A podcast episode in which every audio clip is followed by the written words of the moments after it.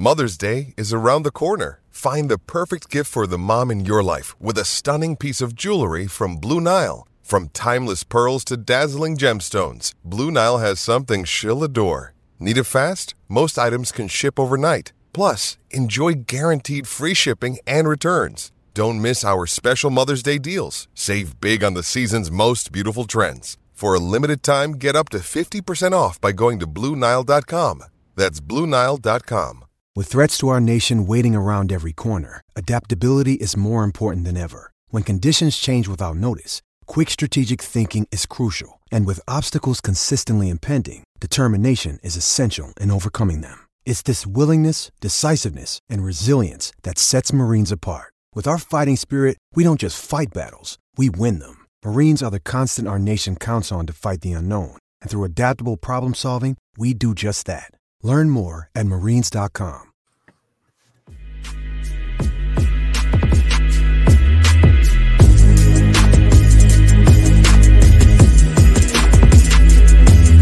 You are listening to the Solar Panel, the Phoenix Sun Show. Hey there, and welcome to another live edition of the Sun's Solar Panel. How is everybody doing this morning? I've got a full panel. Thank you so much, everybody, for coming on to the show on our live YouTube channel. And uh, I want to welcome my big panel today. This is the solar panel, and we are making it a full panel because we got a lot to talk about. Uh, the, my first of all, I want to introduce my my regular co-host, Zona Hoop. How you doing today, man? Doing great. Uh, you said it would take a village, and you got a whole village on the podcast, so off to a good start. That's right. All right. i am also joined here by a regular on the show and a regular in the chat as well as on the show, Jake Bronger, Coach Fallen Founder. How you doing today? Uh, doing well. I, I, don't know. Have you guys heard? Is there any news about Robert Sarver? I, has he been in the breaking news? lately? Yeah, he's breaking something. Uh, yep. and our special guest, not that all of us aren't special, but this is a real special guest. Good friend of mine. He's been sitting with me on Media Row watching this uh, shit show of the Phoenix Suns for 10 years now. And uh, it's, uh, we every uh, whenever we think good things are happening, something always pulls us back. I, and I wonder, we're going to talk about today what that something is. PLR, Paul Richardson, how you doing today, man? I am excellent. Thanks for having me on this morning. I appreciate it. Yeah, we've been sitting next to each other on Media Row for years, and uh, this is this is one of those one of those news items that we really need to talk about together on this show. So thank you for coming on. Well, you are on the solar panel, everybody. Thank you all for joining. It's always free. It's always fresh and it's always presented by the Basketball Podcast Network. We've got a live interactive show like this every Saturday, and we have midweek episodes with with guests. Uh, so you've got to get you've got to get subscribed to our our audio pod because the midweek episodes are audio only, uh, and um, uh, at least for the first two days or so, and then I'll put them up on YouTube sometimes. But they're audio only. Uh, subscribe to that podcast feed, and if you're here on YouTube today, hit that thumbs up. Give us a smash that thumbs up. It helps the algorithms, gets us seen by more people. If you're listening on the podcast, give us a rating and a review if you're on Apple Pod. That would be really wonderful. Thank you so much. All right, let's dive into the show. Guess what? We have something to talk about, everybody. We have a Robert Sarver issue, don't we? Just a little bit. It's been floating so around here and there. Jesus. All right. So to get everybody caught up, just in case you're on this show, but you haven't been paying attention to anything else in between the games other than watching the guys play, which they did this week. Um, if you haven't been paying any attention, Robert Sarver has been accused of racism, of misogyny. Misogyny, for those who don't quite get it, is uh, treating people poorly and especially women and, and uh, um, sexual, you know, harassment and things like that. Uh, there are a lot of accusations against Robert Sarver. This was printed by, it was written by Baxter Holmes of ESPN. And he spent a year doing background on this, interviewing current and former Suns employees about their experience with Robert Sarver. Robert Sarver, as we all know, is not a great owner to have. People have been wanting Robert Sarver to get out for a long time. But what none of us really knew, well, some of us knew, but none of us really knew that are outside the organization that he has he he basically is a uh, basically a guy who's an old white man owner, which means he feels like he can say anything he wants, he can do anything he wants, and he can get away with it with impunity because he has an ironclad agreement with his other owners to run the team. They can't get rid of him unless he does something incredibly egregious. And he wants to run the Suns, and no one's going to tell him not to run the Suns. So that guy just he can do anything he wants. He feels like he can do anything he wants. According to these reports, he once pantsed an employee in the middle of a uh, middle of a big all staff meeting. I don't know if any of you guys have been. Have you guys have you guys ever been pantsed? Raise your hand if you've been pantsed by somebody and uh, with hundred people around. Oh, you've been pantsed. Not quite a hundred. Your, your Not quite a hundred, to it left a lot of room Yeah, to interpret yeah, that. you did. Have you ever been pantsed in front of a hundred Yeah, people? we've all been.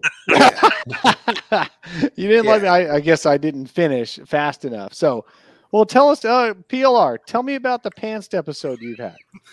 Oh, basketball, lock- basketball locker room, and uh, I wasn't the only one. It was a uh, take turns pantsing. It was uh, probably one of the stupidest, most most immature, like 14, 15 year old thing. It was, uh, oh, you got pants, ha ha ha. You got okay, pants. so you were you were in your teens. yes, yes. You were not fifty three at the time. Well, I'm not. I'm not 53 yet, so that'd be kind of hard to. Right. So you didn't Yeah. pants somebody when you were in your fifties. No, and you didn't get pantsed when you were in your in your 20s okay so this this wait so this is a bunch of boys running around a locker room pantsing each other that sounds exactly immaturity. coach tell us about your pantsing episode Uh, well, got uh, so I was in a, a fraternity uh, in college, and uh, and so yeah, I mean, just kind of like uh, it, not kind of the horror stories that you read about, but I mean, like there was uh, guys um, just kind of uh, messed around and and uh, yeah, like uh, competitive sports and stuff like that, and. And it, if somebody's getting ready to take a big three pointer and you go and you pull his shorts down and you notice that he manscaped, then you know you've got a fraternity brother for life because he's taking real good care of it himself. See how I slipped that right in. You That was all right zona no pantsings No, I actually have. I was just waiting for you to finish the the full thing before raising my hand. Uh, not in front of hundred people, but yeah, I was actually basketball locker room, uh, so I can relate uh, to Paul on that one. It's it was just kind of like a stupid, Just like screwing around right? Yeah, yeah. No it's so pantsing in and of itself not in front of all my coworkers, by my boss. So. Yeah. well nothing like and it's by peers right? It's by Yeah. your friends it's by your teammates. Pantsing is not like that's something that's never happened. We've all been pantsed at some point in our life but not generally by the ceo of our company at a company event when we're professionals and not in a locker room. I don't care if it's the phoenix suns as the organization these are not uh, so says jay says he's pantsing dave next time i say it. no man my, my belt's too tight uh, Blaze Megatron, when you're 6'3, 230, strangely, few people have ever tried to pants me. Well, you haven't been in a basketball locker room much, I guess. I don't know. Maybe you have, but um, they're all about that big. So, anyway, yeah, we it, this happens, but it doesn't happen in a professional setting. I've been a professional world manager for 30 years. If I ever pantsed somebody at a company event. We have we used to before the pandemic have company events. If I ever did that, I would fire myself. I mean, I should get fired. There's no way I should show up the next day at work. And this is the this is the smallest of all the things, but it's the one thing that Robert Sarver admitted to after all those accusations. He denied treating women like property. He denied treating employees in general like property. He denied creating a toxic workplace. He denied saying the N word, even if it was copying somebody else's use of it. It's still not appropriate. He denied everything rather than say, man, I really feel bad if people took how I treat them poorly and I'm going to make changes and I apologize. He never said any of that. All he apologized for was panting another dude. That's the only thing he apologized for. Thoughts?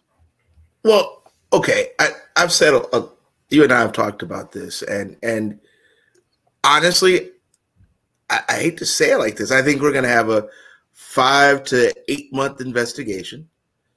It's going to come back. Yeah, he did this or that. Looks, if 70 people are saying something, it all isn't a lie, right? It, but it all isn't. Uh, and, I, I'm going to say this too, and I'm not taking Sarver's side, but it probably all isn't true either. You know, I mean, there, there's always a balance somewhere in there. But after this long, and I always say, what's the end game? What what's what's going to happen down the line? Five, eight months later, we're going to come out. Yeah, he panned someone. Yeah, he probably copied saying it, uh, saying the N word to somebody. And he's really sorry for what he did. We're going to send him to sensitivity training. We're going to uh, find the Suns $3 million, $4 million, and we're going to move on. Unfortunately, unlike the situation in LA, there is no fire tape, there's no video hard copy. This is he said, she said, he said, and at worst, it's going to be you've been a crass owner, you say crass things, and you need to stop that crap immediately. Otherwise, we're going to take away the protection umbrella. And just before we came on, when Larry Fitzgerald backs you up in the state of Arizona, in the city of Phoenix, honestly, you're going nowhere because that guy's been the face of sports in this city for what now 10 15 years if not more? So if he's co-signing you you really better come back with some fire gun um, to, to get ousted. So let's talk through this really quick uh, and, and, you're and you've hit on some great points plr um, let's talk through so what has happened since the article came out with as many as 70 employees none of them named all right they all went anonymous with one or two exceptions. I think there was one exception there, but none of them have been named, especially the most egregious situations. Um, all the owners except one, all the co-owners. Now, Robert Sarver is part of a partnership group. Um, there's, uh, I don't know, at least a dozen different owners with partial stake in the team. Sarver has the largest stake, and he has an agreement with those other owners that he runs the team. Um, all the other owners except one came out in support of Robert Sarver, saying, "Yeah, he's a tough guy, but he's he's not a racist and he's not a misogynist." That's his peers among the ownership group. What's also interesting is that folks like Monty Williams, Devin Booker, uh, Chris Paul hasn't said anything in particular, uh, but he did say we want to wait for this to play out. Uh, that's all the current James Jones. Uh, there are a lot of Steve Nash, Steve Kerr, and now you say Larry Fitzgerald. All these luminary names in uh, the NBA with the Suns, related to the Suns, have come out and said that they have never witnessed any of these things themselves, and they support Robert Sarver as the owner. This is really interesting because a uh, they're either turning a blind eye or he picks and chooses his moments. He does not look to be the guy who properly picks and chooses his moments. Uh, the one one of the dudes who is who has well is is happy to name himself in the accusations against Robert Sarver is former coach Earl Watson.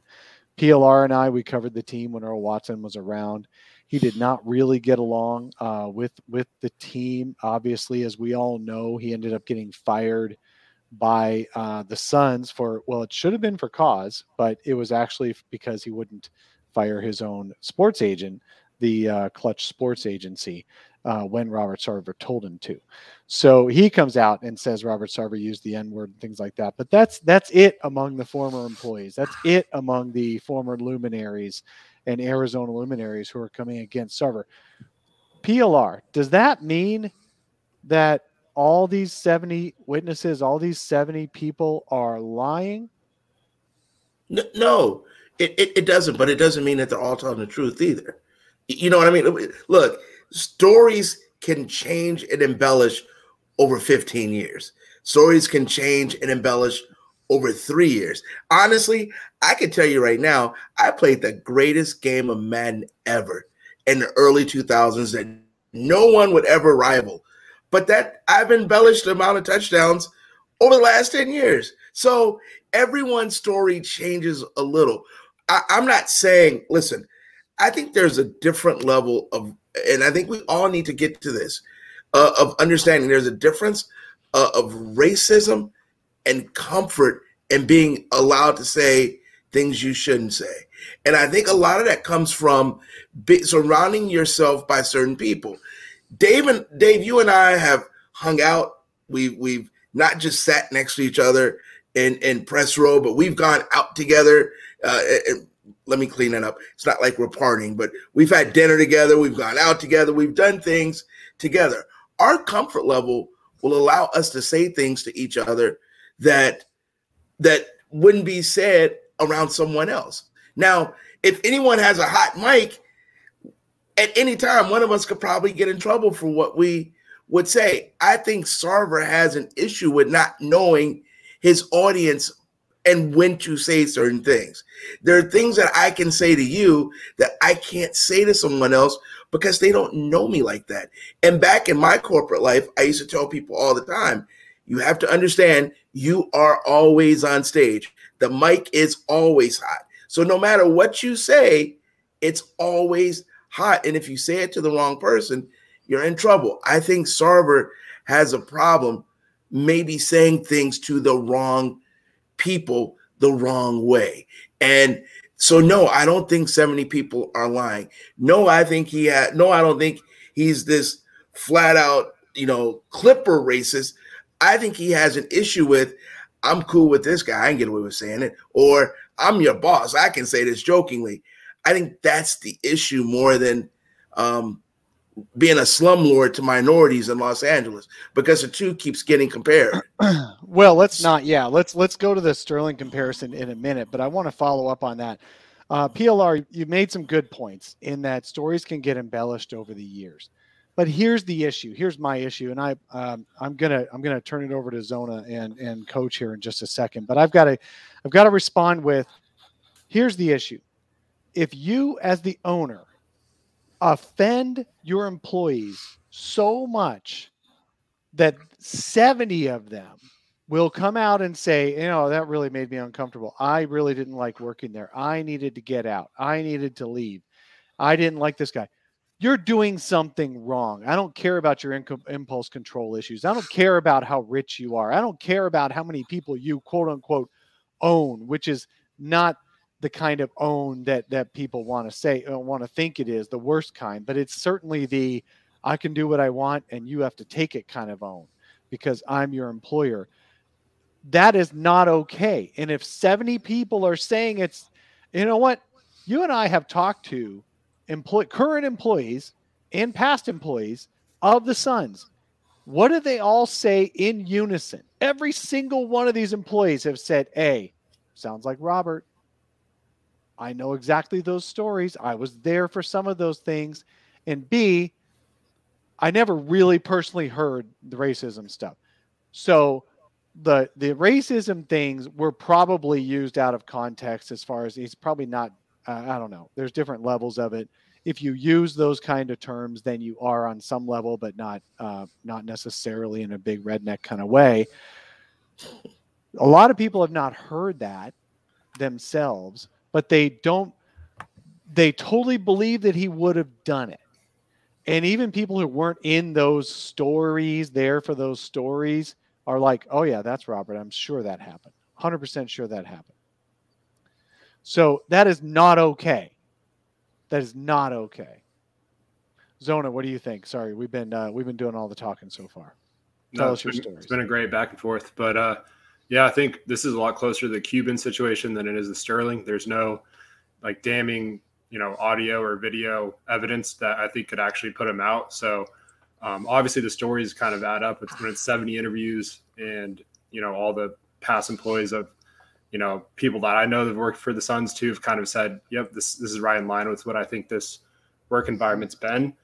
Um, but yeah, this there has to be more for him to actually leave at this point, where like the players and, and staff have to step in and uh, get something done, which hasn't happened. So I think based off of he said, she said, uh, I just don't think it's going to be enough to move the like move the needle. But yeah, it's unfortunate uh, timing and just I think uh, with how long this has been going on, like it's given Sarver a chance to kind of defend himself. Uh, shout out to Jordan Schultz for leaking the story early. Uh, that was that was very dumb. I'd be pissed if I was uh, Baxter.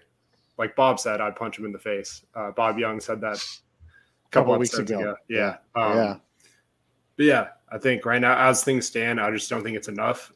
hopefully, uh, well, not hopefully, but I think there's a good chance that more comes out in the following weeks and the NBA investigation. We'll see what takes place, but but yeah, it's it's tough to see this really moving the needle. Yeah, Coach. Yeah, uh, I, I think you know you guys have hit it. You know, if there's smoke, there's fire to a degree. Um, and so I, I expect the investigation to be ongoing. I expect more people to come forward and say, you know, there was inappropriate comments made, uh, or you know, I felt uncomfortable in the workspace. But uh, it, it's it's interesting. Um, I don't want to make light of it, but it- it's um, something that a lot of us all know is the court of public opinion and uh, any type of PR battle. Sarver is not a very popular owner uh, of the Phoenix Suns. Uh, if you looked at the Twitter sphere, as soon as this article came out, it was finally we're going to get rid of Robert Sarver and we're going to get a good owner. Uh, now, if this stuff came out about Larry Fitzgerald, I'm going to guess that most of the people on Twitter would have said, "Oh, that doesn't sound like Larry. Larry's great." And uh, or, or if Larry said that, he was just joking around uh, because you can you can buy yourself a little bit of uh, kind of breathing room on that stuff. Uh, when I first read uh, the article, I was like, "Wow, that's pretty terrible." But then there was a uh, very popular show for a long time called The Office, and Michael Scott made things that if it was in real life, you would have said, "Oh my God, this guy should have been fired a million times." Yet people kept watching the show saying, "Michael Scott's the best, isn't he?" I mean, he says Okay. such inappropriate Nobody things says in show. Robert Sarver's the best, though. Coach. No, exactly. That's the thing. But if you substitute everything that Robert's accused of with Michael Scott having done it, you're like, ah, yeah, I get it. And and that's why I think you see people like a Larry Fitzgerald just being like, I've, you know, it doesn't. I don't know what's going on here. Like uh, I see Devin Booker just said, in all my years here, I haven't noticed it, but it is something to take serious. And I, I think that that's where it's going to come down to is if can they find something big there? Is there is there a tape? Is there some uh, stronger report? Because uh, you know, I don't know when. So when I was growing up, uh, of course, uh, my mother never wanted me to say any bad words ever. Uh, but if I ever did them when I was quoting somebody, if I said, "Oh, this kid said the f word," but I said the actual word, and I said, "But don't worry, mom, I'm, I'm just quoting what he said." I could avoid getting that uh, disciplinary uh, uh, look and, and stern like punishment of like, how dare you use bad language? So I don't know if Robert just thought that he was cool and that he can just say what other people say, and and he just is an idiot like Michael Scott. um, right. but uh, you know that that's uh, I don't know if yeah there there's there's a different lifestyle that the the people with I hate to say a lot of money like Robert think that they usually can just kind of get away with, and that could be pantsing an employee in front of a hundred uh, of their peers, whereas any work environment that I'm guessing the rest of us have all been into, as we discussed before, if your friends do it and you're out playing a pickup game uh, and you're you know 18 years old, okay. But if you're in a professional office work environment and somebody says, "Oh, I'm calling a meeting," and, and then somebody pantses you along the way in front of everyone, that's usually when HR has to get involved. Yeah, man. If you're if you're gonna go to office managers from the office, it's like the idiocy of Michael Scott combined with the inhumanity of Robert California. So let's Oh, And Yeah. uh, Todd Todd Packer, uh, if you remember Todd the salesman there with Packer. Pat showed me like, Michael, you're the best. Oh, say this about all the women if Todd. Packer was a multimillionaire given money to open a bank by his dad, that And would be all- Robert Sarver. We're all just Toby, right? We're all just Toby Flenderson sitting in the back going, Jeez. "Come on, man, are you serious? you can't do that." Todd Packer. Okay, we've decided. Hey, hey, Dave, can I can I can I ask a question real quick? Uh-huh. Let, let me ask you this. I'm going to actually reverse this a little bit. You said if it was Larry Fitzgerald and this came out, we would be like, "Oh man, he didn't mean it," or we, we'd come to his defense. is it easier to accept everything because of Sarver's reputation? Is it easier to accept he's done all these things? So, so that's the way the human brain works. That's not because we want it to happen. Right. That's because that exactly PLR. Yeah. yeah so that's a good point. You know, so so my question is when, when I saw the tweets too, like you know, take the team. We have to start to separate, and this is where I say we have to. You know, Twitter isn't always a bunch of adults. You know, he, sometimes there's a guy with like two Even followers. adults where- are not adults on Twitter. Exactly. So we have to kind of break this down, I think, and say, okay, here's a guy that owns a team worth two billion dollars. Is the NBA going to sever relationships over him because he said something we could send in the sensitive sensitivity training for? Yeah. Are we going to sever ties because he's a lousy boss? Which people that work for him in his bank business said he's a lousy boss and he's demanding and he says stupid things. Are we going to sever ties with him because he doesn't know the difference between a 14 year old prank and a 50 year old prank? Are those things we're really going to sever the ties for? Or do we need something humongous? And I honestly don't believe humongous is there. And and that may, you know, that, that could swing either way. I just don't think humongous is there for him. I think it's easy to believe that he said these things, did the things, uh, the 70 people lied. But then if I'm his attorney, I'm gonna say, I've employed, he's employed over 20,000 people. 70 don't like him. You do that number with anybody in the world, there are gonna be 70 people that don't like you. So 70 out of 20,000, we'll take that. Big deal. So let's go through the what what's happened here with these NBA investigations. The NBA is launching an investigation. They are going to have people come in and interview current and probably the former employees. They're probably going to ask the ESPN person to reveal sources. The ESPN person will say, "No, you do your own investigation because that's what he's supposed to do as a as a journalist." Um, but the NBA will come in. They'll talk to people. If the people feel like now here, let's let's let me shift the conversation for a second to the people. Okay. There are people involved. There are employees involved here.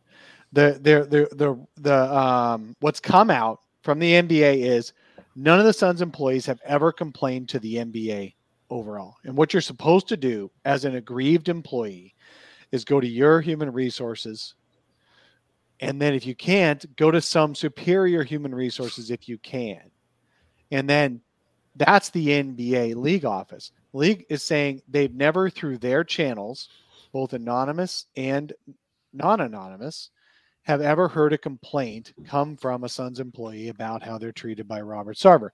What does that mean? Again, I've worked in the corporate world for a long time. that could mean one of two things. A, the person is completely making it up for the sake of the journalist who called them at home. And it never happened. Or B, they don't believe that the NBA or the Phoenix Suns HR department is going to do anything good for them by them coming forward. I've dealt with this in the corporate world. If people don't trust HR because they think HR is in the pocket of the owner or the or the man, senior management, they don't go to HR because they know what's going to get out. They know the the team, the the the people that you're complaining about are going to retaliate against you because usually you're coming from a bottom up situation. You're complaining up. If you're complaining up, you don't go to HR because you know they're going to retaliate. It just happens no matter how hard you work about work on your corporate culture, there are always people who feel like they can't talk to HR because they're going to get retaliated against for it. If you got 70 current and former employees, this is a problem. I mean, I, mean, I wouldn't go to HR either. If one of the reports was that a woman was sexually harassed and their, their solution was to move her desk. So, uh, yeah, not the greatest solution there. But uh, yeah, I think HR is always very complex in terms of, you know, are they in the owner's pocket? Is everything going to go upstairs? Can I actually share what, what's happening right now? Um, and a lot of people avoid that just out of embarrassment too from coworkers and stuff like that. So that's probably why you're seeing more people speak up and maybe uh, that story leads to people that have been holding stuff out for years, like come forward in the next few months in these investigations. So uh, I think there's a lot more that's going to come. Will it be enough to actually get him to sell a team or get him to move, uh, get the NBA to step in? that remains to be seen. It just depends on how much more and, and what the criteria is. Coach. Yeah, I, I mean, I just uh, I, I, think HR is always you know it's the double edge because they're supposed to be there to kind of weed out the cultural issues in the office workplace. However, their employer is still the company. Uh, you know, it's still the Phoenix Suns mm-hmm. organization, so they need to protect the product. And so if uh, you're the one person complaining and nobody else complains about somebody, uh, and that person is a valuable asset to the organization, it's a difficult thing for them to do anything other than you, you anytime I've, I've been around HR, they always say, well, have you tried to start a dialogue or we could facilitate a dialogue? And it's like, no, I don't want to facilitate a dialogue. I want you to tell this person to knock it off or make this stop. Um, eh, and no, it's, it's the awkwardness because then it's the, they won't come out and say like, sometimes we'd rather just cut our losses with an employee. But at the end of the day, they're, they have to be as neutral as possible, but they also have to still get a paycheck at the end of the day too from the organization. And uh, uh, but one, one other thing uh, before it slips my mind too, uh, if only because I made the office reference before. One of the other accusations that Robert had was that he had a picture of his wife in a bikini and he sent it around the workplace. And there's a famous Michael Scott when he takes Jan's picture and sends it around the workplace. And that was the thing that really thought made me think this. He he thinks he's Michael Scott because he's just like, hey, here's a picture of my wife. Does everybody want to see it? no, we're good, man. you don't have to show yeah. it to us. And uh, no, no, I'll just forward it to General All at Suns. Hey man, you're, you're, you're ruining the office for me. Now I'm going to think of uh, Sarver every time I think of Michael Scott.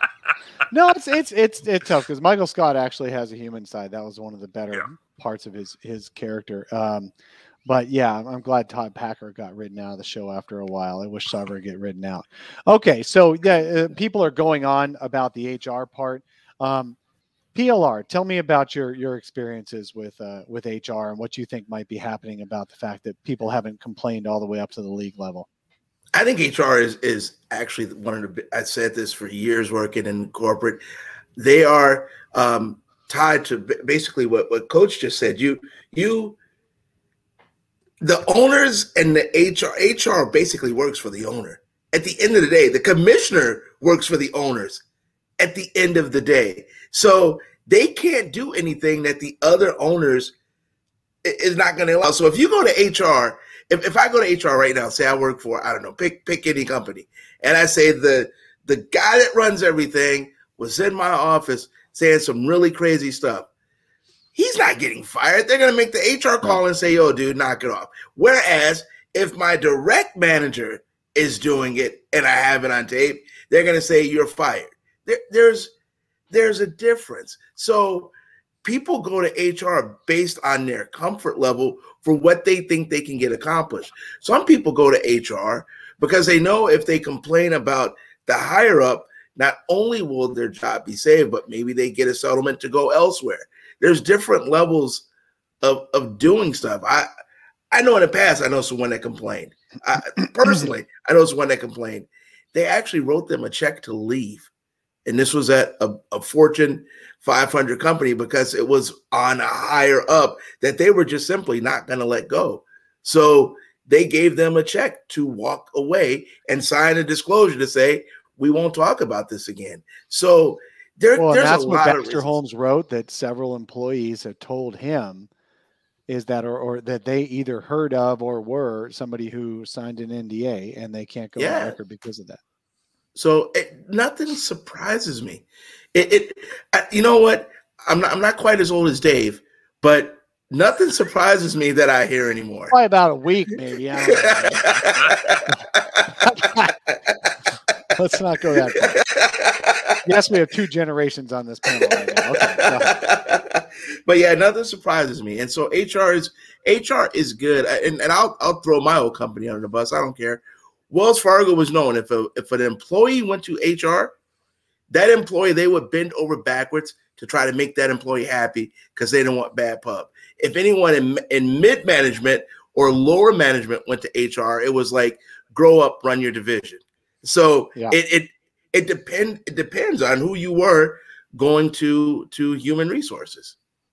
So I, I this this just reinforces my belief that these things happened. He made an uncomfortable workplace. He made people feel like they shouldn't be there uh, didn't want to be there anymore when working for the Suns was their dream, and that's why they got those jobs. And so it, it is frustrating. It's not unusual. There are a lot of companies like that, but Robert Sarver is a unique individual that makes it a little bit worse than it, it could have it should have been. That right there to me is a reason to replace the guy in charge. All right, quick break here. NFL fans, are you hungry for a big win this week? You've been gambling and now you just want to get more and more money? DraftKings Sportsbook, an official sports betting partner of the NFL, has you covered. New customers can bet just $5 on any NFL team to win their game. And if they do, you win $200 in free bets of your own. Winner, winner, chicken dinner. It's that simple. They win on, on your $5 bet, they win, you get $200 in free bets. And you can play for huge cash prizes all season long with daily fantasy sports contests on DraftKings. Download the DraftKings Sportsbook app now. Use promo code TBPN. That's TBPN. Bet just $5 on any NFL team to win their game, and you win $200 in free bets. They win, you win with promo code TBPN this week at DraftKings Sportsbook, an official sports betting partner of the NFL. Must be 21 or older in New Jersey, Indiana, or PA only. Arizona's fine. New customers only. Minimum $5 deposit and $1 wager required. One per customer. Restrictions apply. See DraftKings.com slash sportsbook for details. Gambling problem? Call 1-800-GAMBLER. You don't you can't in in the rest of the world you don't leave somebody in charge for being that bad of a boss that you create a toxic workplace that nobody can report to. But let's go through what the league thinks. Now the league is a collection of guys just like Robert Sarver, 30 of them, who run their teams any way they want to run them and they have full impunity. And the only cop they have basically is Adam Silver. But Adam Silver reports to mm-hmm the board of governors, which is the owners. And so the only reason Adam Silver is ever going to step in is if it's so egregious that all the other 30 owners can look can look at each other and say that's worse than anything I would ever do.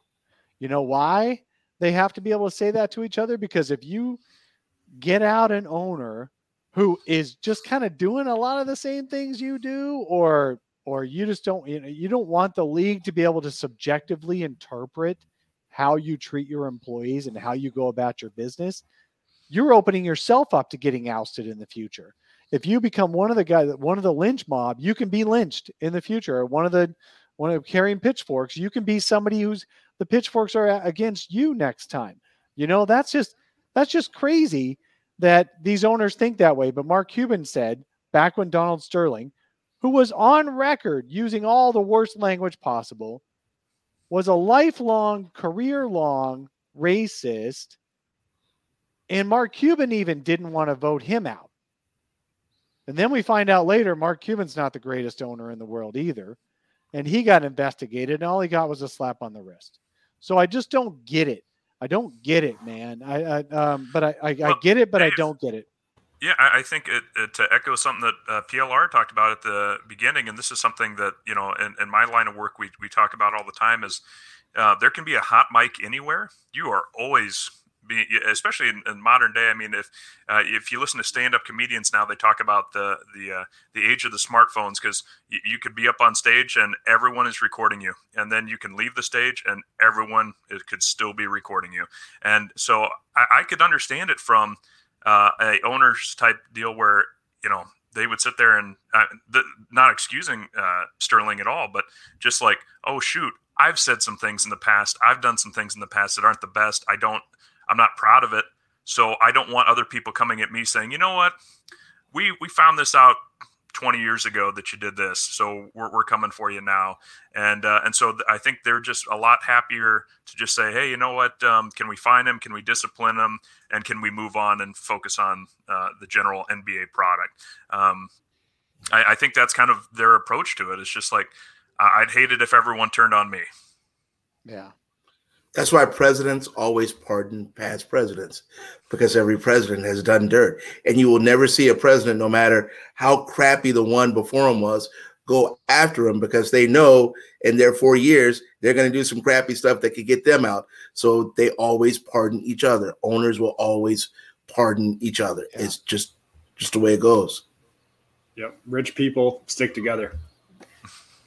They do. They do. And unfortunately, that's what we've got. So the likelihood here is mm-hmm. that unless there's a grassroots uprising from some level, Robert Sarver stays where he is. Now let's talk about that report that Jalen Rose was on uh, ESPN the other day, uh, just yesterday, I think, and he just dropped a bomb in the middle of a little rant about Robert Sarver. Jalen Rose worked, uh, played for the Suns for a year, never got on the court, has spent the last, to be fair, he spent the last 10 years complaining about everybody with the Suns, including Mike D'Antoni not playing him, the team not playing any defense, all these things, all these negative things you can possibly do. Um, Jalen Rose has not been a fan of the Suns organization. He drops that Robert Sarver didn't did not want to pay DeAndre Ayton because he because and in Robert Sarver's words, apparently through Jalen Rose, he was a lazy N word. This is Robert Sarver who says that N word is not part of his lexicon, and, he, and if he ever used it, it was only because he was quoting somebody else. Yeah, and that wasn't in the story. So that's either a bombshell or something he was just kind of making up as he went. I don't think Jalen would just throw that out there unless it was legit. Um, hopefully, because that's a pretty big acquisition to just kind of throw out there. So maybe this goes back to the point that there's more that we don't know about, and uh, just the way he casually dropped it on air is pretty crazy because that would have been one of the I think if that was in the story, that probably would have been the closest thing to the smoking gun. Could have been the headline. Yeah. yeah. One of my concerns with this is, uh, and and this actually reminds me of a tweet from uh, uh, our friend So Says Jay that that everyone should go to law school and, and figure out the law so that we can all um, play uh, uh, weekend lawyers uh, on these types of issues and what, what's what's allowed in the workplace or not. I think that's what he tweeted. But um, Jalen Rose, Earl Watson, and some of the other people that have come out that used to work for the Suns organization, the first knock against them is unfortunately going to be they have a motive to be upset with the Suns organization. Jalen did not like his time in Phoenix. Earl Watson was fired. And so until it becomes somebody that left on their own accord. Like Ryan McDonough just came out and said, I'm not really sure, but I support the people who, who have the stories and I support them mm-hmm. having come out and said it. Um, you know, you're going to need some people that just happened to be in the organization and then they went to somewhere else. They weren't fired or uh, let go or something like that, or somebody's still in the organization. Um, but un- until that happens, if, if Jalen's releasing things and Earl Watson's releasing things, you know, it, it's it people are going to sit there and say, well, but you kind of have an axe to grind, don't you? And I will say, uh, Watson's timing was was pretty bold because he did this uh, over a year ago before uh, he even had a job back in the NBA. So for him to go on the record like that and not knowing the story was going to drop, that puts himself at risk to not get hired back in the NBA. So um, yeah, I listened to like the Chris Haynes pod about this, and they're just kind of talking about that how he had he kind of almost like forgot about the story and then it just popped up like a year later. So uh, i thought that was interesting. Yeah this is some pretty scary times really. Um so can you guys uh let's talk about this. So say nothing happens with robert sarver. Um he gets a slap on the wrist. He probably um, what i'm guessing here's what i'm guessing. What i'm guessing is that league's going to do an investigation that takes way too long. They're going to come out and what's going to have happened is he's probably going to be told to hire a new HR manager um, with, with, with you know special powers of some sort uh, to run the team. He was already told to hire Jeff Bower to help general manage the team for a year. So I wouldn't be surprised if he's told to hire an HR person, a high profile HR person, and then maybe fined and told to um, go to sensitivity training and pay for employees to go to empowerment and sensitivity type trainings and stuff like that. That's, I think, the worst that's going to happen, in my opinion. You guys, tell me, what do you think? Can you still be a fan of the Phoenix Suns knowing that this guy is in charge of your team? We'll start with you, yeah. PLR.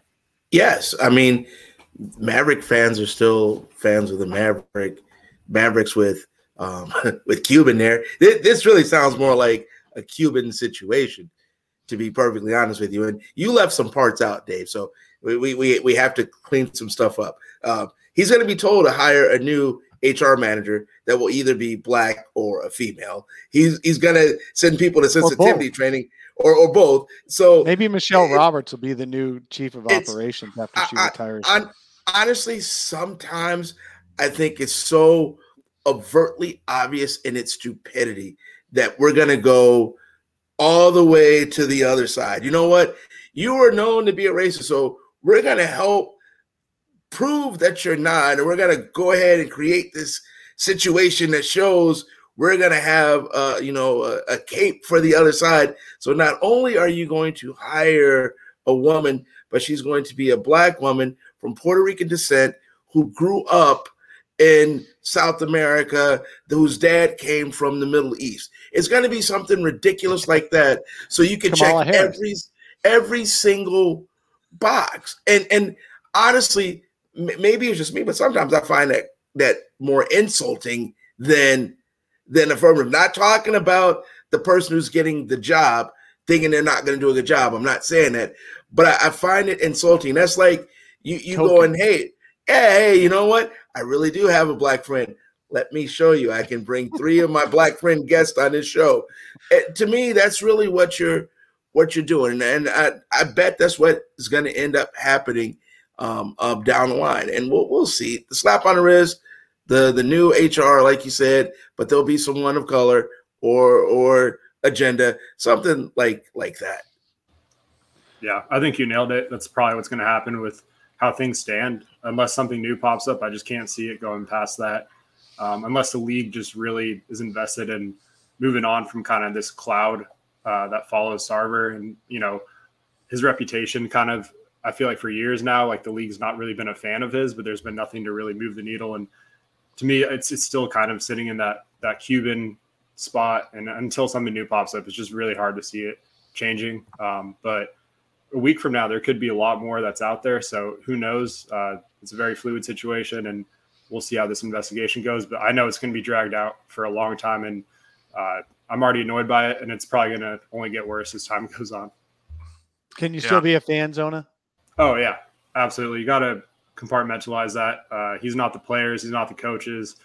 You know, just I don't think anyone's liked Sarver in the first place. Like throughout this like whole run, this whole finals run, everyone's kind of you know, kind of ignored him, I would say, and just kind of enjoyed like what's been going on.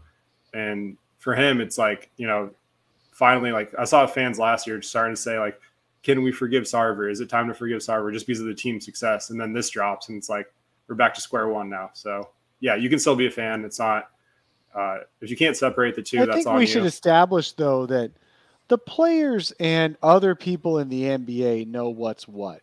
Every yeah. single person I've talked to says none of that story is new about Sarver. They just never some of those some of the stories they hadn't heard before, but everything rang true. So mm-hmm. to say that this is going to hurt the Suns as a like a competitive professional franchise, no. Robert Sarver's done enough. Yeah, we're, we're Suns fans, Suns. not Sarver fans. So right, we're Suns fans, and every other player in the league already knows what's what with Robert Sarver, and they decide whether to sign or not. If you think that's hurt the Suns' ability to sign people or acquire people in the past. It probably has, uh, but it won't change now. Um, it won't change going forward. It just is what it is. Uh, so if you are a fan of the team itself, be a fan of the team. That doesn't mean you're a fan of the owner. Uh, Coach, what do you think? Can you still be a fan?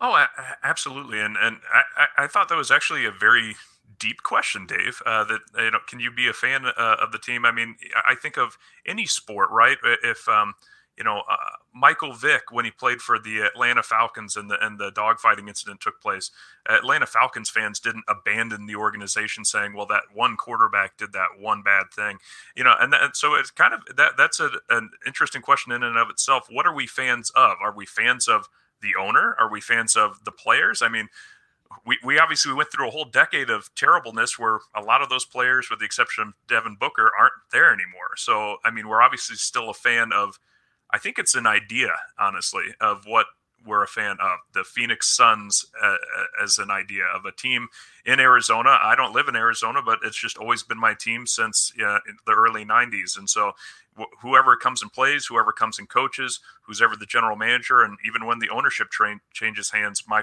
my fandom remains the same. Uh, but uh, PLR, I just I, I, think you need to expand it a little bit more in your example. I think we're going to need um, to change the name to Los Suns uh, for every game from moving forward, and we're going to need to hire somebody for Chinese expansion uh, and then PR relations because we really got to hit the two uh, additional. All the tokens got to be in there. Exactly, it's it's an opportunity for expansion. Hey, we, we could use a G League team down in Mexico. They're opening, so there you go. It's another route. That's an episode for another time. Now we got to discuss that again. That's right. All right, guys. I think we've beaten this one down. Uh, fortunately, it's going to be in the news for weeks and if not months. Uh, so we'll yep. talk about this again. Let's move on to the second quarter. PLR, you're welcome to stay if you want to, but I totally understand if you want to get out. Just take yourself out whenever you want, but feel free to stay. We're going to talk about basketball from now on. Let's focus on the basketball team because we decided that we can still be fans of the basketball team regardless of what hap- is happening with ownership. And on the basketball team, what we're seeing is really up and down performance so far this year. And what, what I'm really struggling with is that second unit, the leadership, the the move ball movement on that second unit. Cam Johnson has kind of become an afterthought. Landry Shamet, until he made some shots, had become an afterthought. Um, and I think it revolves around, in my opinion, it revolves around the backup point guard. So I want to throw it out to you guys. What do you think of the pros and cons of Elfrid Payton versus Cameron Payne as the backup point guard, and how badly do we need Cam Payne back as soon as possible? PLR, will start with you since you're still here. I know I haven't I haven't kicked myself out. I haven't. I figured I may as well keep the twenty five percent of the group intact, so that way you're not uh, moving the black dude off the show before he gets to oh, talk yeah, basketball. That's right, man. Dave, aka Robert Sarver. Wouldn't that be typical of podcasters? That when it comes time to talk basketball, the black dude can go.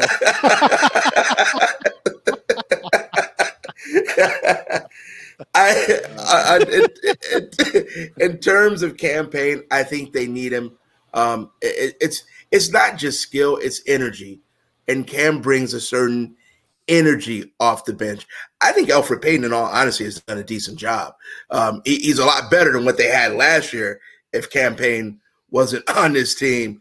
Uh, but Cam has a certain energy and, and, the ability to know when to score, when to pass with this team anyway. Uh, to get them going. I think that's something that's missing. Uh, without him there, we're seeing a lot more of not just Elfrid Payton, but a lot more of like Nader. And let's be honest, I think I think with the second unit too, uh, Coach Monty Williams is trying to figure out who can do what early in the year. Because the other night he had an, a, a lineup out there, and I know I was sitting next to you, Dave, and I was like, "Who's going to score?" So I think he's he, he's he's touching and feeling and seeing what's happening. And and if we look back over the teams that go to the finals, that first three, four weeks out the gate, they kind of struggle a little bit and they try to get their footings. And I think that's really where the Suns are. And when you're missing someone like like Cam Payne, I think it, it just it hurts you more than than helps you. But when he's back, I think that energy comes back and they'll be fine. Yeah, I, I agree. The energy is like the main thing. Uh, anytime he gets hot or they go on a big run, usually it starts with Cam Payne, uh, whether that's just you know showing passion or leading a fast break, picking up the pace, moving the ball. Um, Elfrid Payton's done great as a third string point guard. He's done what you'd expect him to do, but at the same time, he has the lowest net rating on the team. It's like minus 12.7, and that's by a pretty wide margin. Um, and it's also leading more Nader minutes, like you mentioned, which Nader's been pretty abysmal this season. So I think when Payne's healthy, we're going to see more three guard lineups in that second unit. And uh, the other main point I want to touch on is just the chemistry. I feel like the second unit – has kind of been kind of up and down with with Payton and Payne um, coming in and out of the rotation. So once Payne's back, I think you're going to see that second unit flow a lot better. Uh, Payton's not really your ideal like 0.5 system guy. He kind of needs the ball in his hands to get do what he does out of the pick and roll and stuff like that. So if he can just like learn to kind of make quicker decisions, I think that'll help. And I think uh, there's times where he does, like when he's playing with Booker, I like that a little bit more than when he's playing with like someone like Shamet who hasn't really uh, shown those like ball skills yet. But but yeah, overall they're definitely missing Payne, and once he's back, I think we'll kind of see that energy pick up in the the second unit.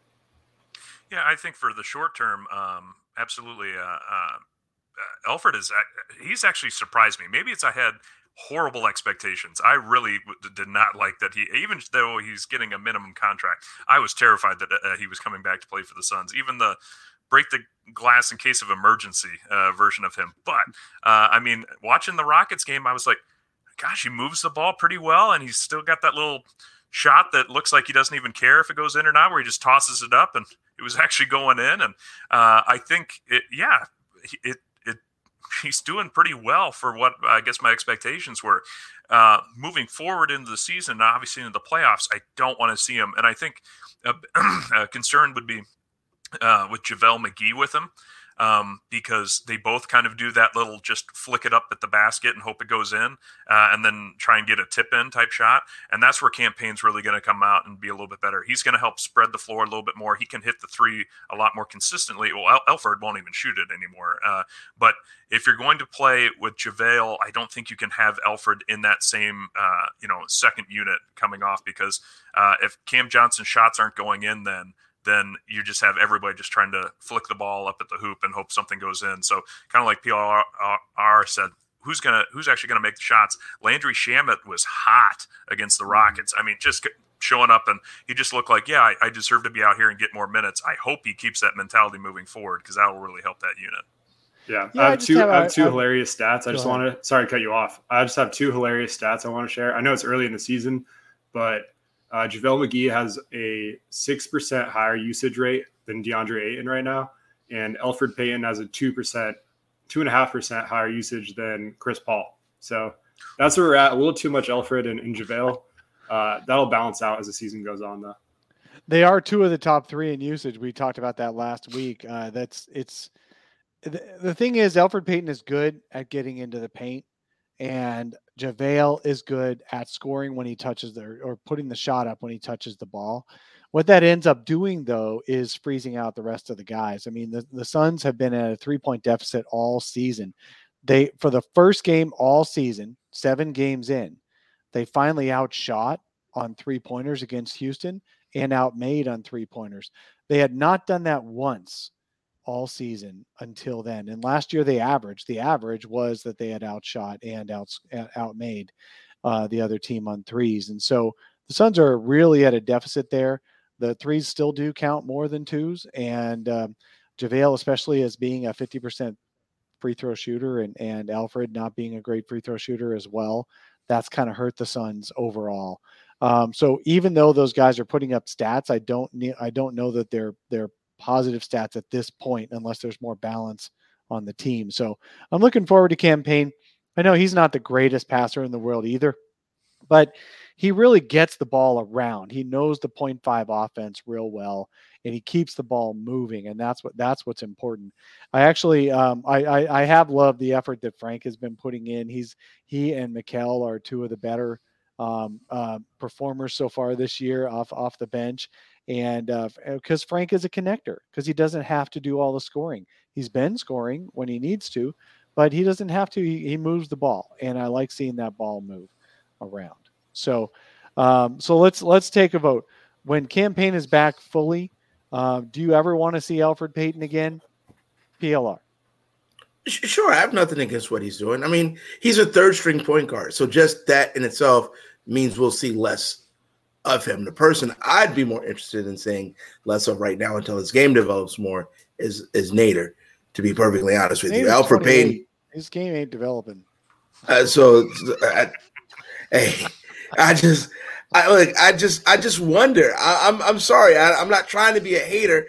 I just maybe maybe Monty Williams is seeing something that I'm not. I just don't see what he's giving. I, I, I again, I'm not trying to be a hater. I just don't see it. But to answer your question, we will see less of Payton just because he's third string. So yes, we will see less. Zone. Yeah, in a perfect world, uh, we don't see him at all. Just and it's not a knock on him; he's done fine. But I think with Paul and, and uh, Payne and Shamet and Booker, your guards are kind of set. Um, but if I had to choose between him or Nader playing, I'd, I'd pick Payton. Go with the three guard lineup if you have to. Um, I, like I'm not trying to hate on him either, but he like Nader has like a 39.7 true shooting percent right now. Uh, two assists on the season, and also a very turnovers. high usage rate. yeah, he he just has tunnel vision, and like you can't have that in this offense. It would be one thing if he was getting to the rim and scoring, but he's not. So it's just, yeah, um, kind of turned that question into like a Nader hate session. But I I agree. Yeah. I, I, think uh, I think for the most part though, the less we see of Payton, uh, the better for the Suns, and that's not a knock on him. You know, when you said he's had a thirty-nine point seven, what is that effective? Uh, true shooting. True percent. shooting. Yeah. Yeah, that's higher than I thought. I mean, I swear to God, I haven't seen him make a basket this year. Yeah, me either. And I don't. I don't even do analytics. I, am not even gonna lie. I'm that dude. I'm I'm old dude. Get off my lawn. My eyes are analytics. He can't play right now. So I don't know what his true shooting, his false shooting. I know dude hasn't hit a shot and he only hit one free throw. That means to me, go sit down on that other end of the bench next to the dude with the broad shoulders that should be playing football. Yeah. yeah. Coach, what do you think? Uh, well, I think if Elfrid, if we see him anymore in the lineup, as I mentioned with JaVale, I think you have to put Frank out there with him because Frank can actually stretch the floor a little bit and hit a three point shot in a deep two. So um, I will say that. Uh, but early on, I, I will say, the, is the third string of the Suns the best third string in the association so far? Uh, One of them. It's the most I, I playable for sure. I exactly. Mean, they, they, get, like, they go in and do their job. Yeah, uh, I was like Frank Kaminsky won't get minutes, but he's actually turning out playing pretty decently for expectations. Elfrid, I was like, this is going to be uh, just a nightmare, and no, he's actually doing all right. Now, I mean, the stats kind of will show different things, but I think for a third string, you look at some of the teams that just their second strings aren't great. So no, I, I, think one of the strengths of the Suns will definitely be its depth this year. But but call me call me the contrarian, uh, Pyramid Poppy. I'd rather have him still getting minutes than uh, Elfrid Payton. Um, I just think that mm. Monty sees something in him. I, I think he's a he, he they're trying to develop him into a, a, an attacking wing uh, an aggressive attacking wing that can also hit threes. And so I think he's just forcing it too much early. And uh, I think they'll still continue to give him shots moving forward. Uh, or they won't, or they'll just Jalen Smith him and just pretend that, you know, they've got absolutely nothing with him, try and get rid of him. But, I'd, I'd rather give Chandler uh, Hutchison a, a, shot. That's how Chandler. far gone I am on uh, Nader. I think that experiment. Or Ish Wainwright. The, the but I do agree. Player. He is what they need. They need someone that can get to the rim. Ish Wainwright. They need someone that can get to the rim, which he can do. He just can't finish yeah. right now. So hopefully the slump yeah. can't get any worse. Hopefully. Uh, but yeah, it's been the, the, hi- the, highlight of the season for me for uh, Nader was um, when Ayton – uh, was furious uh, fouling out uh, against the Rockets, and immediately Nader went and put his arm around him. And I just imagined that Ayton, here's Ayton, a guy that should be playing on a max contract, sitting down, frustrated, just fouled out, was having a solid game otherwise, and Nader, a guy barely making above, above minimum, throws his arm around him. He's like, "Don't worry, buddy, it's gonna be okay." Like you expect the star to be like, "Get off me!" Like guy that barely plays, but no, Nader's part of the team. You know, he's like, "Hey man, just relax. You'll be fine. We'll get him next game." So uh, he, he must be one of those good locker room influences too. That that's why Monty's like, you know, you're you're a good leader, so let's let's keep giving you opportunities. All right, man. So we we have talked about the third string. I like how so says Jay. Does do you know any other third strings outside of the Suns? So yes, of course they're the best. Uh, but yeah, I think the Suns do have a playable. We know our we know the Suns prior iterations of third string uh, rotation players, and and these guys are the best that we've seen in a long time. So, no hate to Elfrid Payton, but I I prefer Cam Payne, and yeah, let's just do a little bit less of. Get find someone to love you as much as Monty loves Abdel Nader. I mean, come on. That's that's that's the that's everyone's goal in life. All right. Uh, next segment, we got baller talk. We have a couple of DA comments uh, from our ballers, from our members on the YouTube channel. You guys, um, you got to follow up uh, and and watch. Sorry, the members on our YouTube channel. You guys have access to contribute to the show, contribute hot takes to the show. So if you get in there and watch for me asking for your hot takes, um, um, provide them to me. I got a couple that we didn't get to last week that I want to bring forward this week. There are a couple of DA oriented ones. Uh, Buck Dog says the DA should be a top two option on offense, and the Suns need to figure out a way to make it happen, surrounding him with proper developmental talent and adjusting the offense to incorporate it. There will be no repeat fin- or there will be no repeat finals run. ISO ball and streaky three point shooter can, can only get you so far, and pay the man. Before the Sarver scandal cast an even more negative cloud on the franchise. Well, apparently it's Sarver who didn't want to pay the man. Like I've been telling people for weeks, people have said that James Jones said he didn't want to pay him. That's because James Jones was was letting himself get hit by the bus. Um, it's Sarver who didn't want to pay Ayton. So I want to run it around the horn. We'll start with PLR. Should DA be a top two option on the offense? Yes, we saw that uh, the other night or about a week ago, whenever it was, when he had a monster first half, took one shot in the second half, which was absolutely astonishingly, astonishingly stupid. Uh, but I blame DA for some of that too, a little bit. And, I, and I'll say it like this when you're a dominant big man, there are times when you have to come down court when you're hot and you have to clap your hands and look at your guard and say, I don't give a damn what else you do. Throw me the ball.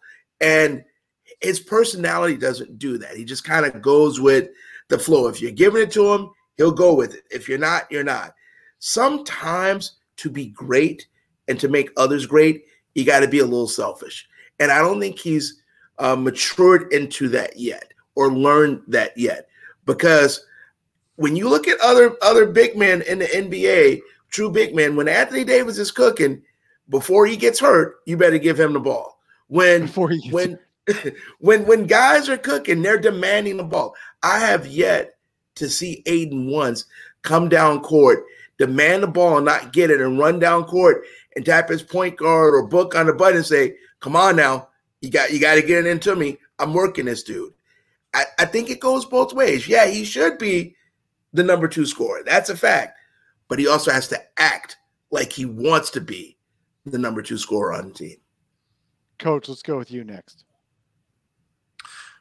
Uh, no, I think PLR uh, nailed it again. I mean, it, it, watching uh, the, the Rockets game, uh, the most recent one, I mean, just uh, what he, he was making himself such a big window and it didn't matter wh- whether he was fronted or if uh, the defender went to the back of him and every time they did pass it to him he, he laid it in it was it was an easy basket or he was uh, getting hit hard and they just weren't calling it because they, they really pulled back on a lot of fouls but uh, I think I think you're right it's it's not really his personality he's not going to be uh, the new Shaqtus um, in uh, in the valley so he's not going to start uh, walking up to Chris Paul and put putting his finger in his chest and say, "You will drop the ball into me when I'm open that open again." But um, I think I don't know. To me, I, I think I've seen a lot more verbal, nonverbal cues this year of him demonstrating that hey like don't just tell me to run out here and put a screen for you like hey i'm open now like let me let's let's see it and so i I think he's getting there, but he's he's he's never going to be that guy. He's not going to be Joel Embiid that's going to like, yeah, if the guys aren't passing it to me, we're going to lose type player. But um, so he's trending the right direction. I'd like to see it a little bit more though. Zone. Yeah, uh, PLR hit the nail on the head. I think he needs to be, but does he have the demeanor to do that on a consistent basis? Right now, it's no. Um, part of that is personnel. Part of that is just his unwillingness to put the ball on the floor. Like I'm not saying he needs to bring the ball down the floor and dribble and uh, you know be honest. He just needs to do some like power dribble moves to either get to the line or finish through contact a little bit more often. Because right now he's just too reliant on others getting him the ball. Um, I would love to see him have one of those Andrew Bynum moments where he's just like, "Give me the effing ball." Like you could hear it on the mic'd up rim. Uh, I would love that, but he just doesn't have that. Um, there is a little bit more of a mean streak, like uh, you know, coach is saying we've seen more flashes of that, like that technical he got against Houston. I love that. I would love to see him just, you know, start throwing guys to the ground, like nothing malicious or anything, but um, if he can start to do that on a more consistent basis, and I think he will, he's st- you have to remember he's still 23. Bigs take longer, um, and there's going to be a point where hopefully he turns that page. Um, but yeah, part of it is attitude. Part of it is like the team just needs to look for it more often. He needs to roll harder, and I think he has it in him to be the number two option. Um, him, him, and Mikal both uh, could kind of share those duties now, and I like that Chris Paul's kind of. It seems like he's taking a little bit of a backseat offensively and trying to get people more involved. He's leading the NBA in assists. He's not shooting as much, So I think he knows the future of this team has to be through, you know, Book, Ayton, and Mikal. So um, the consistency is the, the key. Yeah, you know, you guys know where I stand on on DeAndre Ayton. I think he is in exactly the role he should be in right now. And the role I uh, role by that I mean uh, he is the third or fourth option on offense. I don't think he needs to be a bigger role on offense. I think he's right in that. Look, man, it's not about me getting my points. It's it's about the team winning games. And he is not the reason the teams have lost their games in the past couple of years. He's not the reason they lost their games even the first couple of years of his career. It's the rest of the team around him. Now, PLR, you're right. Does he need to? Should he be more aggressive? Could he be more aggressive? Yes. Against the Rockets in particular, in the first half, he was doing fadeaways against smaller guys when he really should have been just leaning up and in and over. That's what he was doing in the playoffs. playoffs DA is the exact perfect DA to win you multiple playoff series every year. In that he did lean in and over the little guys. He did do exactly what he was supposed to do on the roll. He was locked in 100% and aggressive. Did he still did he suddenly become Amar'e Stoudemire on dunks? No, but he doesn't need to be. I think he's in the exact role he needs to be for this team to win championships, to go deep in the playoffs every single year and that's an excellent role. And it's and it also is a max player role. Da's problem is that he's got the demeanor that makes you think he doesn't care. But show me a player who's done what he's done especially defensively especially absorbing contact on defense especially going after all these things that, uh, uh that uh, all the rebounds and and uh, and and going after these guys on help defense and and finishing when he gets the ball. He's one of the best finishers in the game. That guy cares. He just doesn't show it on his sleeves with a scowl. And he lets people run over him personally, like, uh, uh, you know, motivationally, letting Robert Sarver get away with the shit that we've heard that Robert Sarver gets away with him, running him down and yelling at him, and then uh, indirectly calling him a lazy guy and not wanting to pay him. DA deserves the respect he does deserve the respect. He shouldn't have to demand it by being a punk to get it. And I, I feel like if he had CP3's mentality, he'd be Shaq. But he doesn't have CP3's mentality. And it's okay for him to not to have 3PC, CP3's mentality. All that's totally okay. So come on, give me give me a freaking break. Um, uh, he doesn't need to be number two. He could be number two. He's got the talent to be number two. He's got the talent to be number one on offense. But do the Suns need that to win a championship? I don't think so.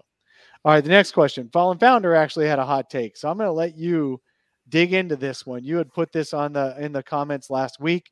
Your take is that DA won't be traded. Now, there's a lot more information we know a week later, don't we, than we knew then.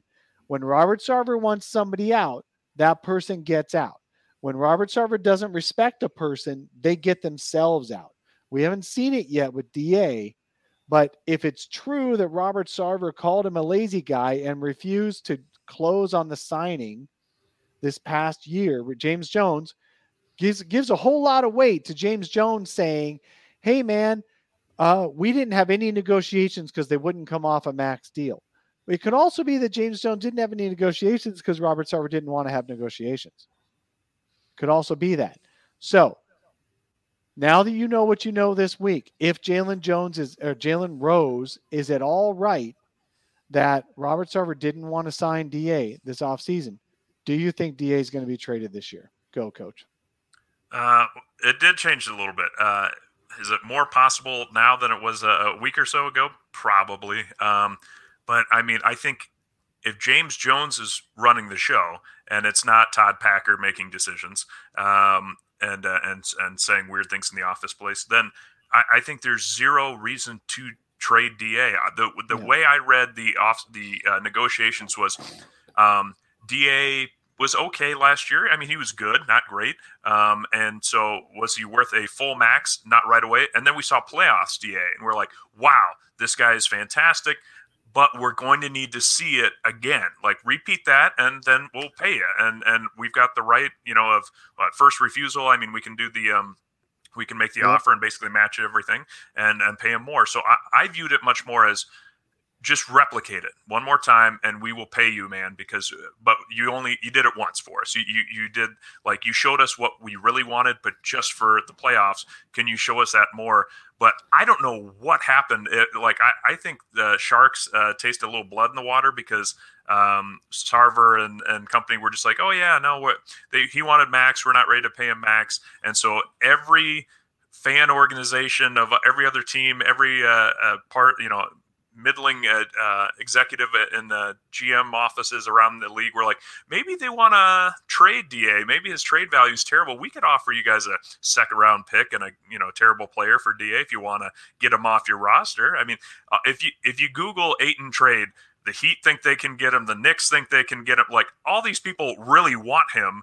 And I was just blown away. I was like, "This, we're not trying to get rid of him, right? This is the most insane take ever that we're going to try and ship off somebody that is clearly our defensive anchor.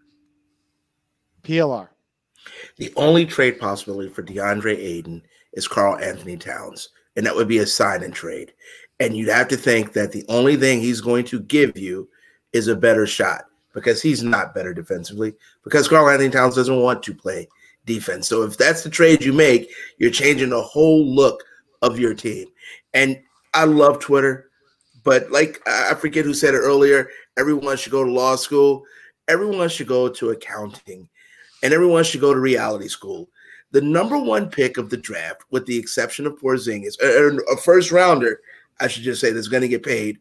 They do not leave unless they can orchestrate a trade where they can get their money on their second deal. DeAndre Ayton is not leaving all that money on the table. So let's forget that part right there because the Suns are going to match like you like you said, or they're going to trade. There's only one trade partner. That's it. There, there are no more. You're not going to trade him for Ben Simmons. You're not going to trade him for anything that Miami has. I mean, it, Miami people kill me. They look at a roster that's gritty and they think everybody wants everybody on that team. No, that team works because that team is put together like that. There's no one person on that team that you're trading DeAndre Ayton for. So I, I, I love trade, it. All. Uh, you wouldn't swap one on one if you could Bam for no, Da? not even close. Wouldn't even think about it. it. Because what Bam does well may not necessarily fit here. Because have anyone just watch a Bam Adebayo offensive tape for five minutes, and you're going to be like, "Good God, n- is no. there five minutes worth?" Exactly. So, so I love it. I, honestly, I, I, I agree. I think this was a you had a good year. You had a great playoffs. Let's see if you bring that a full year, he's going to get maxed. It's was the timing right the way the Suns did it? No. Was it was it the right message to send? No. Is it going to happen? Yes. And when he gets his max money, he's going to say the same thing he said when he came to pre-draft workouts. This is a team I'm going to get drafted by. They're going to pick me and I'm going to be here for a long time.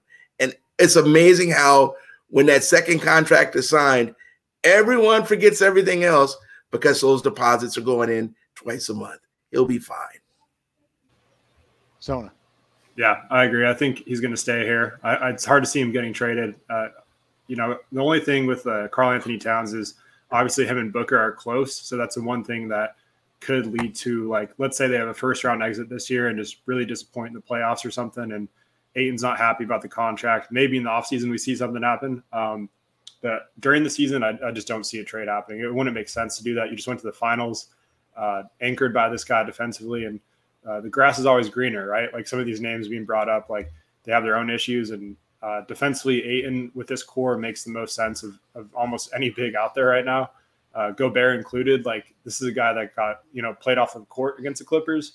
Uh, so yeah, I think the Boston situation is also something to monitor. Maybe like Tatum or Brown if one of those guys becomes available. But outside of that, I just don't I just don't see it happening. I think uh, like PLR said, just the money talks, and once he gets that second contract, you know, it'll cure cure all. So I don't see him getting moved. That second contract, man, people are still riding that one, aren't they? The all I want is a second contract in the NBA. Well, um, you know, if you look at Jalen Smith, um, then maybe, you realize it is good to try to play for a second contract. All right. So uh, my take: Will Da be traded? I'm a little worried now. Should Da be traded? No. is there a good trade out there that makes the Suns better overall? As and when I say better, what I think is funny is, is I'm going to go on a little bit of a rant here. It's not going to take long, but I'm going to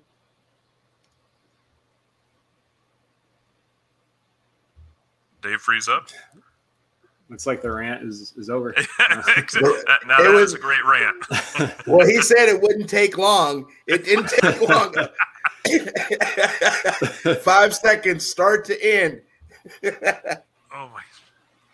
Well, uh, l- let me ask you guys this uh, until Dave comes back. Uh, one possibility, uh, and if, if only because I was reminded by my classic voodoo doll that I had to pick up when I was down in New Orleans, is if the Pelicans think it's time to move on from the Zion experiment, and that's a first. And would you take Zion uh, uh, back for Da? I mean, their salaries are close enough to where you could get away with it, and uh, I mean, you'd obviously have to start a di- different center, but we'd have Zion at the four. Then is that something you guys would think about? I wouldn't trade anything for Zion Williams. Mm-hmm. Nothing, ever. Um, his and with me, it has nothing to do with talent. His lower body cannot support the weight of his upper body, so he will forever be injured, even when he's in perfect shape. Because last year he only had about an eight percent body fat, which is isn't bad by the end of the year. The problem is he's so explosive and he lands so hard, and that frame is a lot coming down on on on that lower part of his body. I just don't think he will ever be a guy that's going to give you more than 70 games a year. Now, a lot of people say, oh, well, 70 games a year is fine. Well, yeah, but when do you get to 70? Do you get it at the start of the year or do you get it at the end of the year when you need it? So he's a guy as talented as he is. I just would never trade for him until he can prove maybe a season or two that he could stay healthy and play, you know, 78 plus games. I, I would never trade for him. Yeah, I think uh, I would trade for him if the value is not what he's going to be worth, but I don't think that's not realistic. So, given what you're probably going to have to give back to get him, I, I agree. I wouldn't trade for him. Uh, just the injury front is just too much for me, and like I just think the way, uh, like the weight issue, uh, especially with like foot injuries and stuff like that, that's not going to go away until uh, it does. And I don't, I don't know. It's just a little too risky for a team that's trying to compete now. Um, obviously, in a perfect world, if he's healthy and you're guaranteed. Obviously, he's he's one of the best players in the league, but uh, that that's a very big if. Uh, I think Brandon Ingram actually might be another guy that could be looked at in some trades, and uh, feel bad for Willie Green over there. He's going through through a lot in his first season. Yeah, I, I just wonder uh, if Zion getting out of the Bayou and leaving uh, New Orleans. I don't know if you guys have been to New Orleans. All I can do is eat when I'm in New Orleans because the food is absolutely phenomenal. Um, so, I, like it, it's it's it's music, it's drinking, and it's food all the time, everywhere that you go, uh, pretty much. And so I could see how Zion, if he came to the desert, he could sweat it out, you know, uh, drop some of the weight and you know limber up a little bit. But yeah, I think you're right that the knees uh, and the the waist would have some trouble. Oh. That was a great rant, Dave, and, and perfect, uh, Mark, because we just you guys heard all of it, right? We just I totally traded agree. for Zion. It's it's over. We fixed the whole roster. Jesus Christ. Man, my power just went out in my house. The entire place went dark. So the I guess was, the universe beautiful. does not want to hear my rant. Did Robert Sarver get control over my power company? No, you had to throw. He had to throw a quick twenty bucks on an SRP M-Power card. Pop it right in. Power came right back on. wow. Well, you know what? I lost my steam. Uh, I, I tried to start that rant now I don't even remember what the rant was going to be about, so it must not have been that important. wow. I'm glad it was you guys. I'm glad you guys were on there. Imagine if it was just me in the middle. Of no, we, we've just been sitting here waiting to hear the rant this whole time. It's been silence. So what was I going to say? I don't remember now. You know, I got so distracted by the fact that all the power was out and I had to wait for my internet to reboot. Um, yeah, no, I'm lost. So Hey, we've been on here for almost an hour and a half. I appreciate everybody's time. I think at this point we should probably wrap it up. Everyone loves talking about this stuff. Um, let's go through. Let's go around the horn. We're going to do some parting words. You guys can say any anything you guys want to say. Um, PLR, we're going to start with you. Thank you so. Tell us where we can find you, and what's your final thoughts on the show. You can find me every day, Monday through Friday. That which I gotta stop saying every day. You can find me Monday through Friday on the Kave Show, one o'clock uh, live. Just go to the sportskave.com. Cave is with the K. Hit that listen live button. We are on Spotify, iHeart, KSRN. We're all over the place. And um, I do Twitter. My Twitter is different though, because if you follow the Sports Kave with the K on Twitter or the Instagram, it's nice. If you follow PLR on Sports on Twitter, you never know what I'm gonna say. I'm in a war of word. I'm in a battle right now with Days of Our Lives, so that's a whole nother story. Yes, I do watch Days of Our Lives. Um, but the one thing still, is that still around? Yes, it is, and I still watch it religiously. I DVR it, and I watch my Days of Our Lives every night that I come home. So that that's my guilty. That's my You've been guilty watching pleasure. it long enough for the young people on the show to now be the grandparents. Yes, yes. Oh, they're they're they're dying off on me left and right in real life. So having a hard time with that. But the one thing that I will say more than more than anything is I it has to do with the Suns and it has to do with ba- actual basketball and not the Sarver thing. I think there has to be a certain amount of patience. I think uh, it, the mentality has to switch. Uh, Jay Crowder said it earlier. Your mind has to switch from being the hunter to being the hunted. And I think it takes young teams a little bit of time to understand that, you know, one in six Rockets team, they're going to play you different this year than they played you last year, just because of who you are and what you've accomplished. And I think once they mentally get to that point, I still think this is a 55 win team. I still think they'll be fine. I still don't think there's anybody in the West as constructed uh, pre trade that can beat them in a seven game series. So I just told everyone be really patient, watch this team grow, enjoy it, and all the other outside noise, let it go. Oh, and the Bulls are going to be a fourth seed. Boo on that last comment. Coach, tell us where we can Uh, find you and what are your parting thoughts today? Yeah. Follow me on Twitter at uh, Coach Fallen Founder. Um, uh, love the reference to uh, soap operas. Uh, PLR, maybe we need to eat some pickled herring together and do other Oh, old God. people type stuff because I have not heard anyone talk about Days of Our Lives. Oh, for the longest time. I mean, it, it, sounds like my father always he always has to watch um, uh, The Price is Right every morning. Still, um, no, I think we- we have a, a good game coming up tonight against the Hawks. I'm very interested in checking that out. The Clint Capela DA battle. Uh, Trae Young against uh, Chris Paul, uh, and uh, I think we're going to have uh, some fun with it. So I- I'm excited. Uh, I think the Suns are learning that it's not just about proving doubters wrong this season; it's now imposing your will. You got to where you got because you are talented. Now go out and punish people for it. They're not going to. You, you don't get to um, shock teams anymore. Uh, the Rockets and the Pelicans, for example, uh, they are just trying to play for their next contracts, really, and, and to develop their own skill sets. So you need to come out and embarrass them. Uh, the the Lakers, for example, think they can do that, and uh, they can't, as we just saw with the Thunder the other night. So there's some teams that can do it that have the potential to do it. We're seeing a couple good teams. I think uh, the Jazz are off to a, a nice hot start for themselves. Um, the Suns need to replicate that. Um, we are we're, we're leaving the Lakers behind, and we're going to start seeing, I think, a Suns Utah uh, battle kind of in the middle and later parts of the season. So check out the Suns. Uh, I'm predicting they win by let's go with eight tonight, and uh, that they pull away at the end. All right, Zona, where can we find you and what are your po- final thoughts? Yeah. Uh, final thoughts. I'm not worried about this team either. Um, I mean, they're a half game back from the third seed in the West. All things considered, like it's it's going to be they're going to be fine. Uh, obviously, they're kind of playing down to their competition, which is normal for a team coming off like a finals run. They kind of have that hangover. Um, they used to be the team that was like the Rockets. I would get up for the Suns. So it's kind of cool that we're in that position now where it's like these teams they're going to give you your, your best shot. So um, and they have that switch that they can kind of turn on and just kind of Chris Paul just goes into like asshole mode. He's like, we're not losing this team, and I love that. So um, obviously, you don't want to make that a habit, and hopefully against a good Hawks team, like they, they come out uh, locked in from the start because you know uh, if they don't, they're going to torch them. So um, you know, looking forward to this game tonight.